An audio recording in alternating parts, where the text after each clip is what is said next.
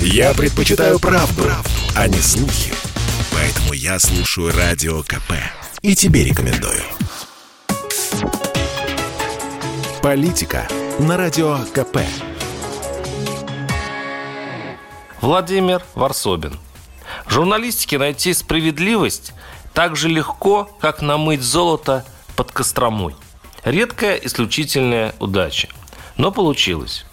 Помните краснодарского судью Захарчевского, героя моего расследования «Жизнь адвоката, посмевшего защитить простого работягу, сбитого машиной судьи, превратили в ад»?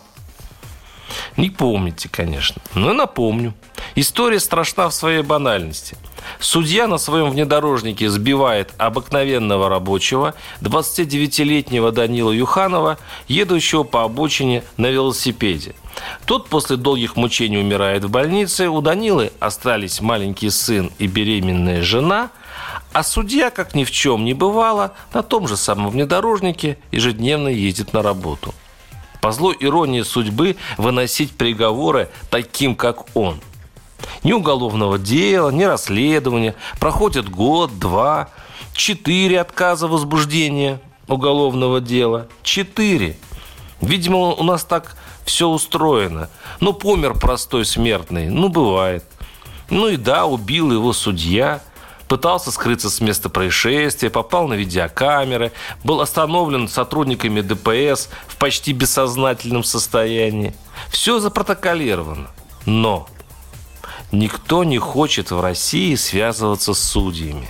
Тем более, если жертва, ну, какой-то рабочий, на велосипеде. И семья погибшего могла еще лет 10 бессмысленно ходить по инстанциям, если бы не мой друг, адвокат Алексей Иванов.